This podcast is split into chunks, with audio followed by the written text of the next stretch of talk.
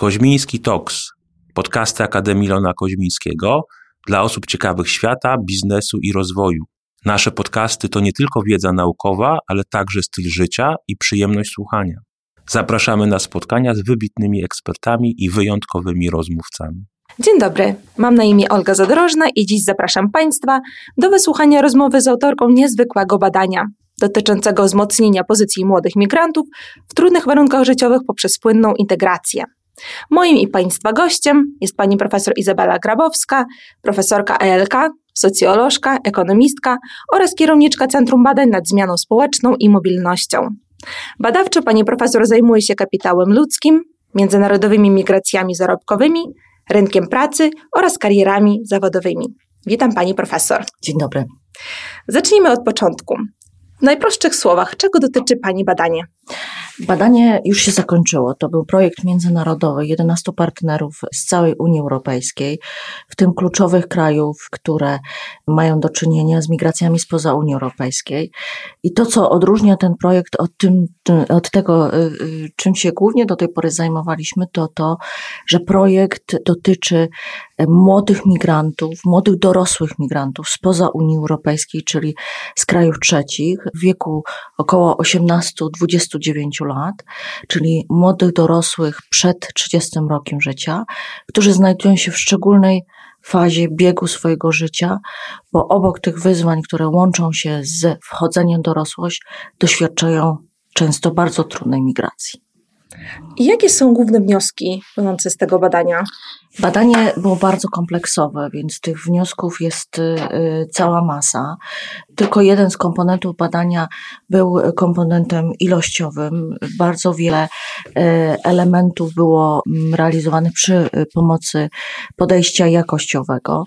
Wśród głównych wniosków analizy statystycznej jest to, że młodzi dorośli migranci z krajów trzecich, i myślimy tutaj o zarówno krajach afrykańskich, jak i krajach Bliskiego Wschodu, Wschodu, jak i krajach Europy Wschodniej czy, czy z innych części gdzie my, się, gdzie my się znajdujemy, bliżej, bliżej Polski, że ci migranci znacznie częściej niż ich odpowiednicy w krajach przyjmujących, czyli ich odpowiednicy, którzy się urodzili w tych krajach, czy to w Polsce, czy to w Niemczech, czy to we Włoszech, czy, czy to w Wielkiej Brytanii, popadają w trudności, w trudne warunki życiowe, które są jeszcze pogłębione faktem, że często tkwią w procedurach e, uchodźczych to, co się dzieje, powiedzmy sobie bardzo wyraźnie, że wchodzenie w dorosłość w tym szczególnym okresie y, określa się w badaniach jako tak zwaną wielką y, piątkę. I chodzi tutaj o zakończenie fo formalnej edukacji, y, przynajmniej na tym mm, poziomie, który jest wymagany w poszczególnych krajach, tak? Więc najczęściej to jest y, obowiązkowa edukacja do 15-16 roku życia. Jeżeli uda się tym młodym osobom skończyć szkoły średnie, no to się dzieje na poziomie 18 roku życia, a jak komuś się uda na uniwersytet, to w ogóle już jest sukces. W związku z tym ten czas wchodzenia w dorosłość, kiedy kończymy, kończymy edukację, kiedy Wychodzimy z domu rodziców, zaczynamy samodzielne życie. Kiedy zdecydujemy się na trwały związek własny, a w wielu przypadkach, w przypadkach tych osób, które przyjeżdżają z innym plecakiem kulturowym, dość wcześnie te osoby angażują się w rodzicielstwo. I na to wszystko, co przeżywają e, tubylcy, nakłada się jeszcze bardzo trudny proces migracyjny, często właśnie powiązany z przekroczeniem Morza Śródziemnego albo z bardzo utrudnionym przekraczaniem granic Unii Europejskiej, który często łączy się z traumami. Zresztą też y, powiedzmy sobie szczerze, że już y, nastoletnie czy dzieciństwo tych, tych osób w krajach, z których oni wyjeżdżali, na przykład z Syrii czy z Afganistanu, to już było obciążone wszelkimi traumami. W związku z tym no, popadają w trudne warunki życiowe, po przyjeździe również, mimo wsparcia społeczeństw przyjmujących i poszukiwania najlepszych rozmian, y, rozwiązań w ramach polityki migracyjnej, polityk, polityk migracyjnych i polityk y, integracyjnych, bo nie mamy wspólnych polityk y, migracyjnych, integracyjnych w ramach Unii Europejskiej, chociaż dzielimy się bardzo mocno swoimi doświadczeniami i Unia Europejska też stoi na straży granic Unii Europejskiej, co jak wiemy czasami bardzo dramatycznie wyglądało, także w przekazach medialnych. W związku z tym oni e, częściej popadają i w sytuację bezrobocia, i w, tak, w opuszczanie za wcześnie systemu edukacyjnego, czyli tak zwany school dropout.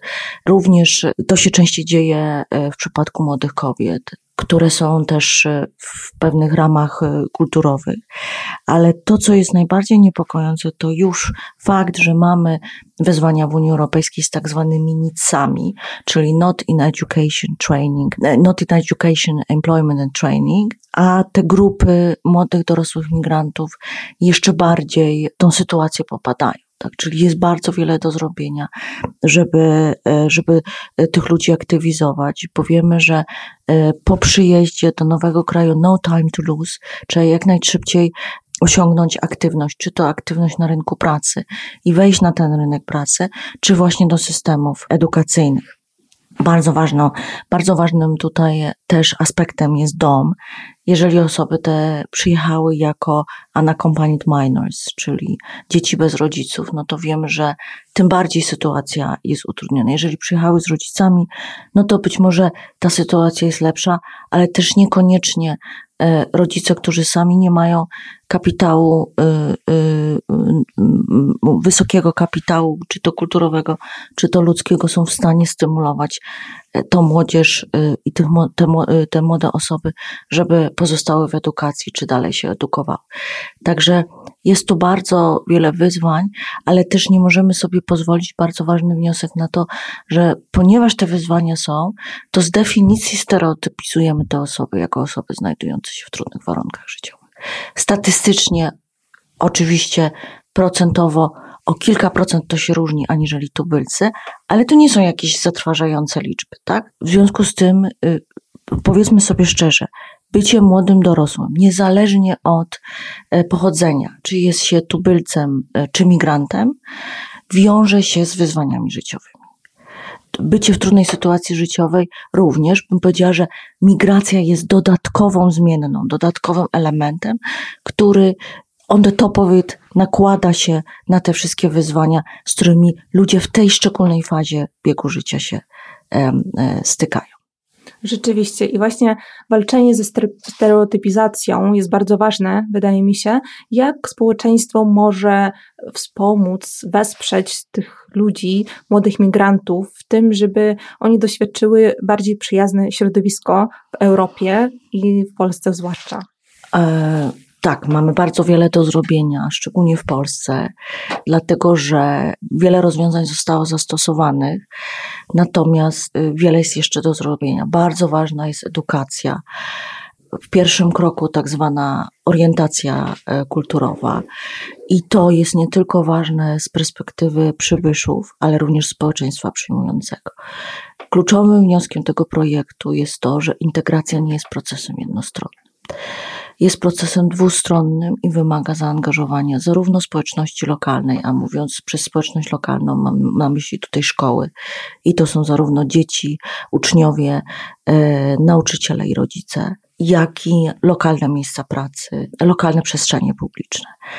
Jeżeli społeczeństwo przyjmujące nic z tym nie zrobi. To znaczy będzie oczekiwało rozwiązań asymilacyjnych, które wiemy, że nie działają, są przestarzałe i w ogóle w studiach migracyjnych już na ten temat nie, nie mówimy, odchodzimy od tych koncepcji, na rzecz właśnie mówienia, że integracja jest procesem, procesem dwustronnym. A powiem nawet więcej, że same ramy dzisiaj integracji jako takiej, w sensie rozumienia integracji migrantów, e, która nawet językowo łączy się z tym, że jest to integracja do, a nie integracja z.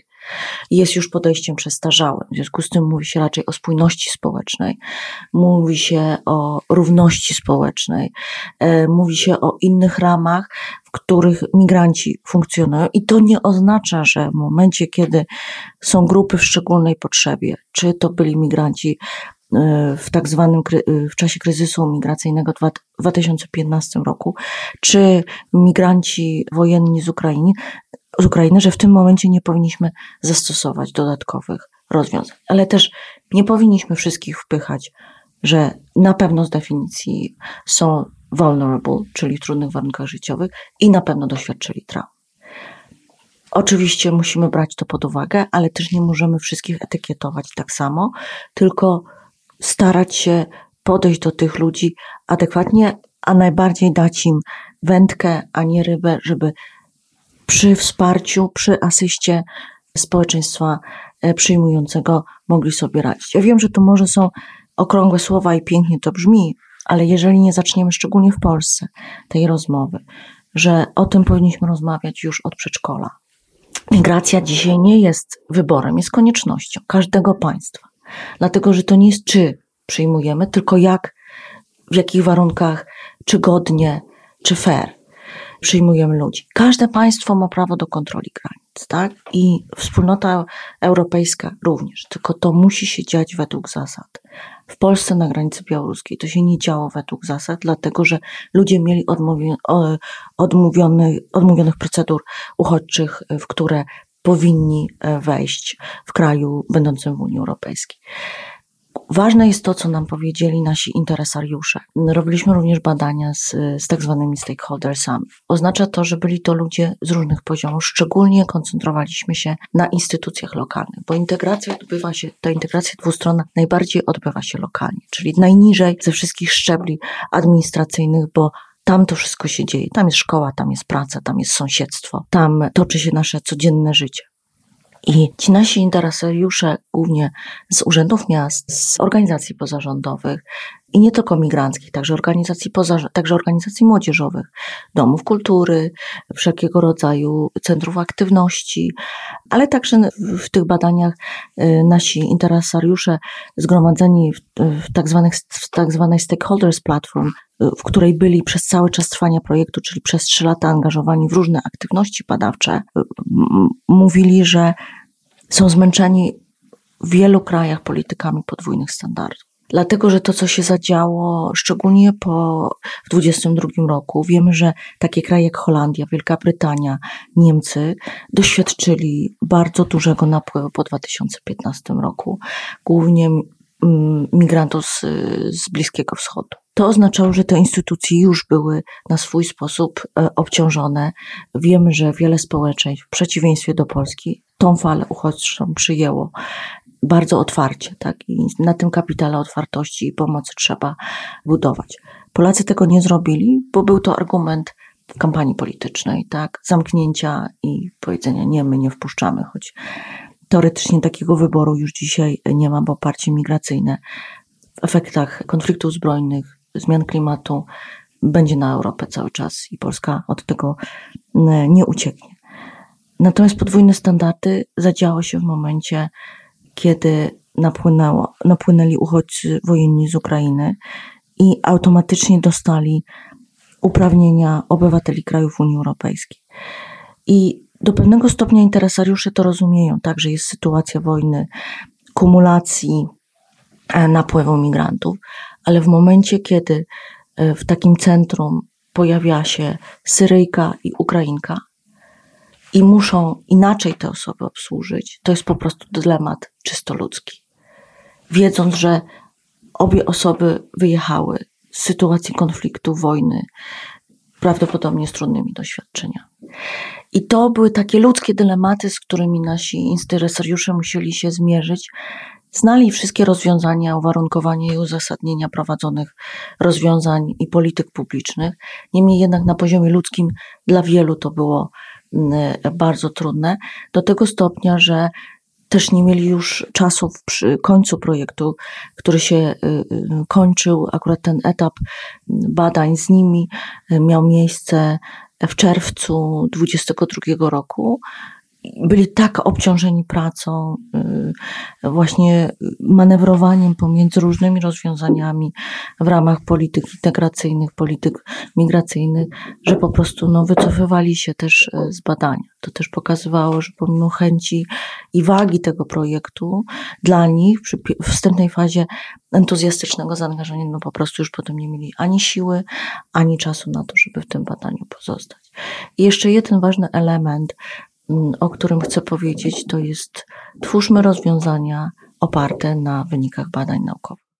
Tak, rzeczywiście to jest bardzo ważne. Kwestia jest tego typu, że my wiemy już dzisiaj bardzo dużo. W ramach projektu zrobiliśmy również takie, taką analizę synergii pomiędzy innymi projektami dotyczącymi integracji migrantów, które były finansowane w tym samym konkursie, ale też w innych konkursach Unii Europejskiej. Była to ogromna analiza, za którą zespół y, Koźmińskiego obok tej, tych badań delfickich y, z interesariuszami, także byliśmy odpowiedzialni za tą analizę i wiemy jeden kluczowy wynik. Integracja dzieje się lokalnie. Y, państwo jako, jako pewien aparat administracyjny powinien mądrze dysponować zasobami, żeby e, zarówno instytucje samorządowe, jak i instytucje pozarządowe wspierać. W Polsce długa droga przed nami. A jeżeli chodzi właśnie o tą integrację dwustronną, jak możemy wesprzeć taką integrację na poziomie lokalnym, na poziomie na przykład moim, na poziomie moich sąsiadów, e, na poziomie naszych słuchaczy, jak każdy z nas może e, dowiedzieć się czegoś nowego od migrantów, wesprzeć ich, pomóc im, co możemy zrobić?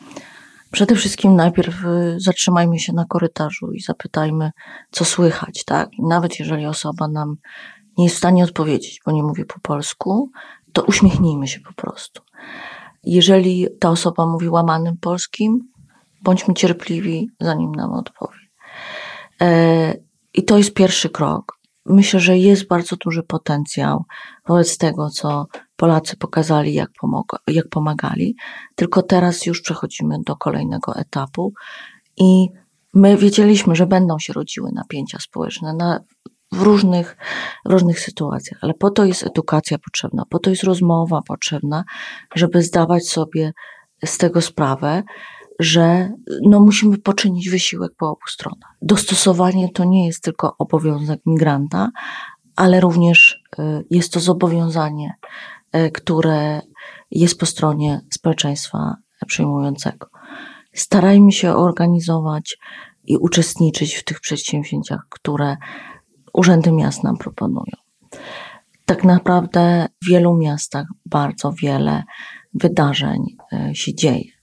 Wspiera, e, bardzo wiele też się dzieje na poziomie centrów kultury, bardzo wiele się dzieje na poziomie e, organizacji pozarządowych, które dzisiaj są w trudnej sytuacji w Polsce, bo jak wiemy, brakuje finansowania. No ale prywatni darczyńcy 1%.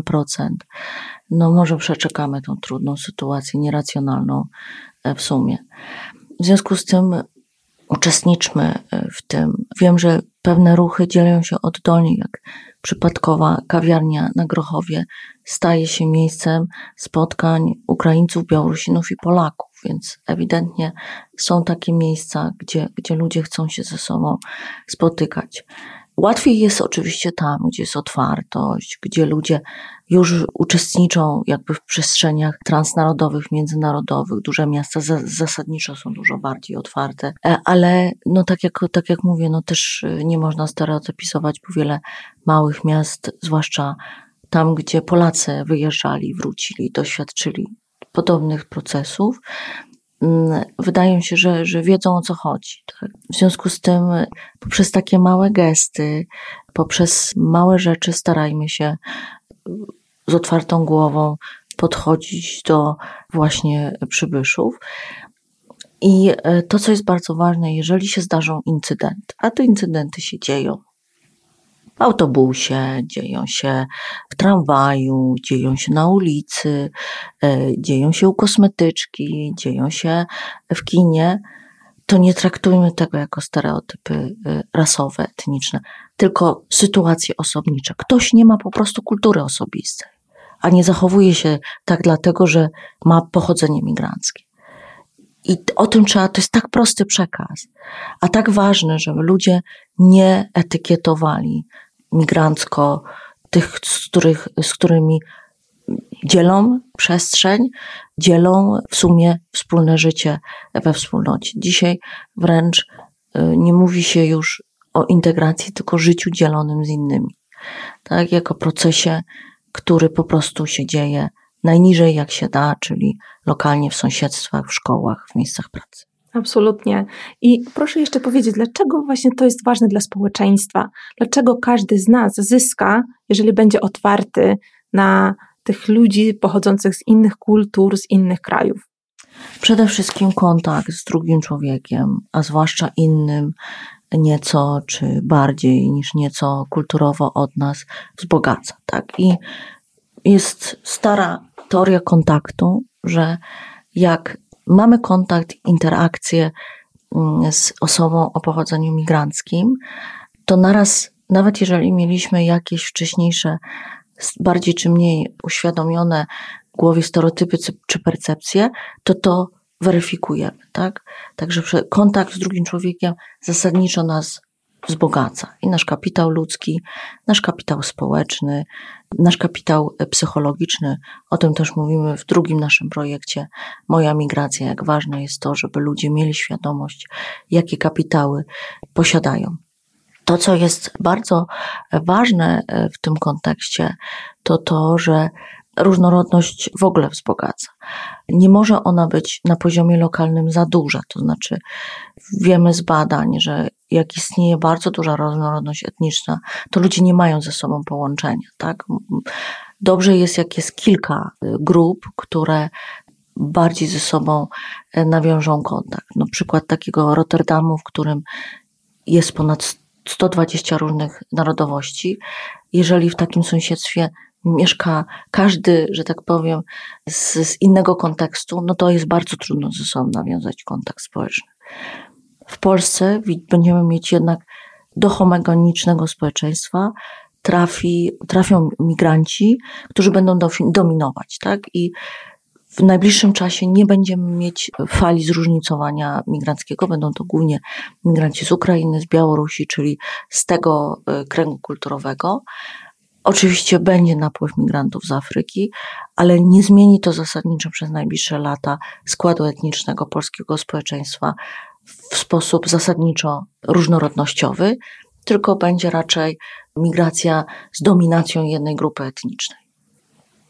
Co też jest łatwiejsze w świetle nawet tych trudnych wyników badań, jak wiemy, że za duże zróżnicowanie etniczne niekoniecznie służy integracji, tak tutaj mamy bardzo dużo przestrzeni dla y, bardzo dobrej integracji. Także dlatego, że wiemy, że ukraińscy migranci i migrantki nie tworzą mm, gospodarki etnicznej, nie tworzą enklaw etnicznych, czyli nie zamykają się w swoich środowiskach, tylko są w tak zwanym mainstreamie. W przeciwieństwie na przykład do drugiej grupy ważnej w Polsce, czyli imigracji wietnamskiej.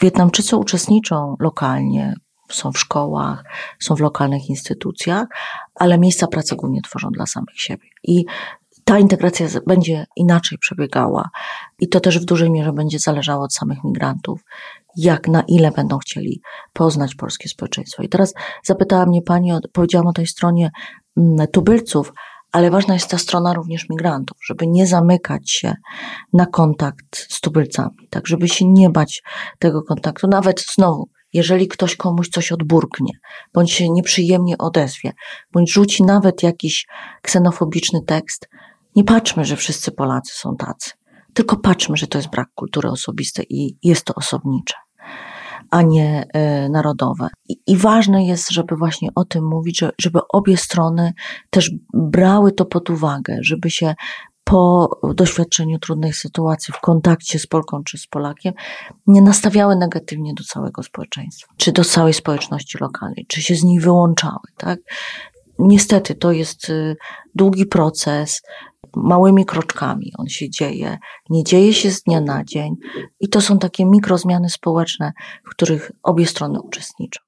Tak, dokładnie. Właśnie jak ta integracja może być dwustronna i działa w obie strony, tak samo i stereotypizacja też może działać w obie strony. I ważne, żeby nie zamykać się i nie być zamkniętym, tylko otwartym na ten świat i na społeczeństwo, w którym każdy z nas mieszka. To proszę jeszcze mi powiedzieć, jeżeli chodzi o te regulacje, e, czy przewiduje Pani, że za 30 lat, powiedzmy, powiedzmy te regulacje będą traktować migrantów bardziej równościowo, jeżeli chodzi o kraje pochodzenia, czy też nasze społeczeństwo tutaj w Polsce, ale też w innych krajach europejskich, czy będzie bardziej otwarte? Na poziomie Unii Europejskiej trudno przewidzieć, czy powstanie wspólna polityka migracyjna i wspólna polityka integracyjna. W tym momencie leży to w kompetencjach e, poszczególnych państw członkowskich. Ale zobaczyliśmy w czasie no, kryzysu 2015 roku, ale także w czasie wojny e, najazdu Rosji na Ukrainę, że brakuje takich rozwiązań wspólnotowych. Na ile państwa członkowskie zdecydują się na współpracę w tym zakresie, żeby stworzyć tego typu rozwiązania, tego nie wiemy. E, bardzo dużo się robi w tym zakresie bardzo dużo wiedzy, tak zwanego evidence for policy powstaje, natomiast musi być wola państw i rządów do tego, żeby takie zobowiązania podjąć. W momencie, kiedy mamy falę przelewającego się populizmu przez Europę, to na pewno nie nastąpi. W takich sytuacjach potrzebna by była też jednomyślność 27 członków Unii Europejskiej, co jest bardzo dzisiaj trudne. Powiem tak, jeżeli populizm będzie się utrzymywał i mia, mia, będzie się miał dobrze w Unii Europejskiej, to to nie nastąpi. Natomiast jeżeli zmieni się układ sił, to będzie przestrzeń do dalszych rozmów i wypracowanie być może minimalnego zestawu instrumentów, który w takiej sytuacji kryzysów, chociaż bardzo nie lubię wprowadzenia tego, tej sytuacji kryzysu migracyjnego, bo migracje są efektem przemian globalnych, w których wszyscy e, uczestniczymy, będą się działy. I wiemy, że migracje do Europy są najliczniejsze, ale e, też e, bierzmy pod uwagę, że ci, co docierają do Europy, to jest niewielki procent w ogóle migrujących w ramach poszczególnych kontynentów. Ludzie zasadniczo migrują do najbliższych krajów. Tak, tak jak przez lata z Polski była migracja do Niemiec i przykład Ukraińcy w efekcie wojny migrują do Polski głównie, tak? a dopiero potem jadą ewentualnie do dalszych krajów. Także te kraje ościenne w ramach Afryki Azji doświadczają największego napływu e, migracyjnego.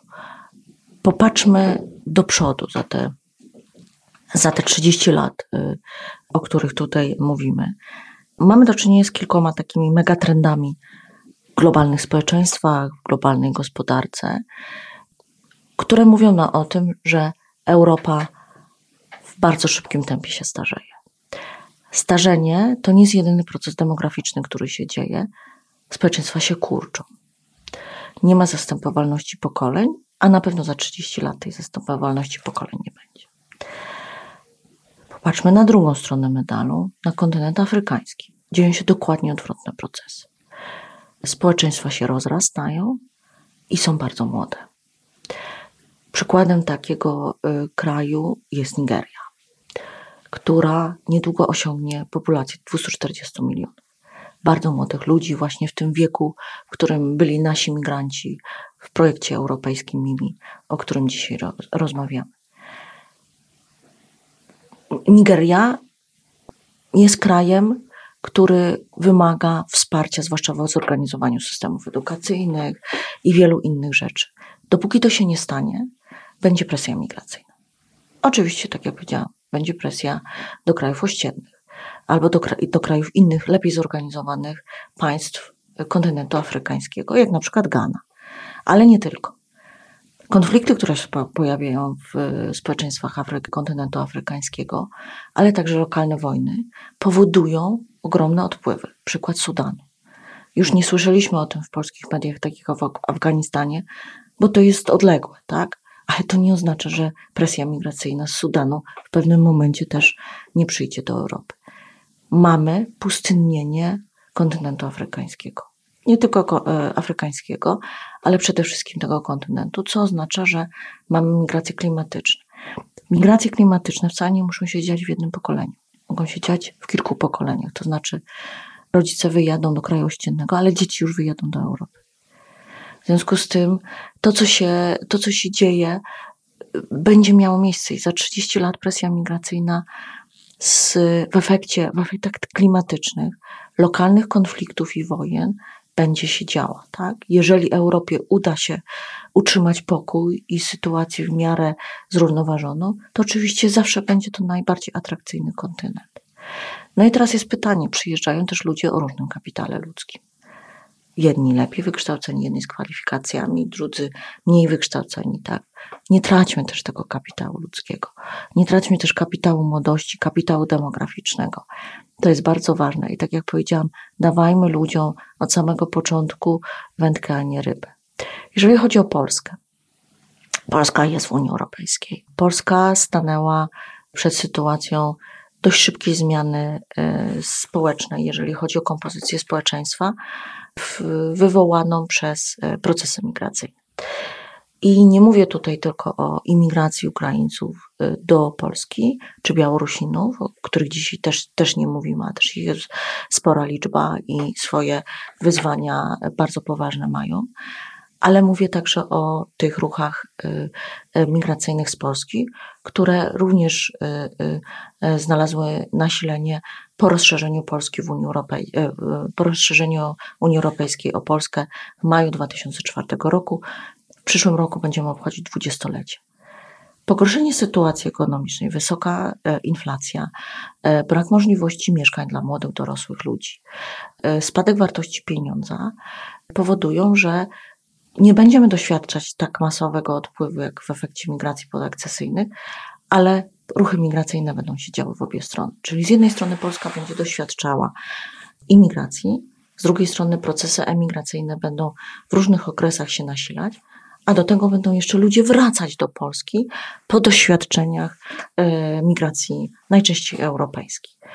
I z tym wszystkim Polska będzie się musiała zmierzyć i albo odpowiedzieć sobie na te pytania, jak kapitał ludzki tych ludzi możemy wykorzystać, jak najlepiej możemy przygotować się do dwustronnej integracji, jak edukować społeczeństwo, społeczeństwo w szerokim rozumieniu, społeczeństwo składające się z wielu y, grup etnicznych, a może niewielu, ale przynajmniej kilku, y, a przynajmniej na pewno dwóch czy trzech, czy czterech, jak pomóc reintegrować imigrantom powrotnym, którzy funkcjonowali przez dekadę albo dwie w innej kulturze, kulturze organizacyjnej, miejscu pracy i jak zachęcać ich do powrotów po, po, po jakiejś fali migracyjnej.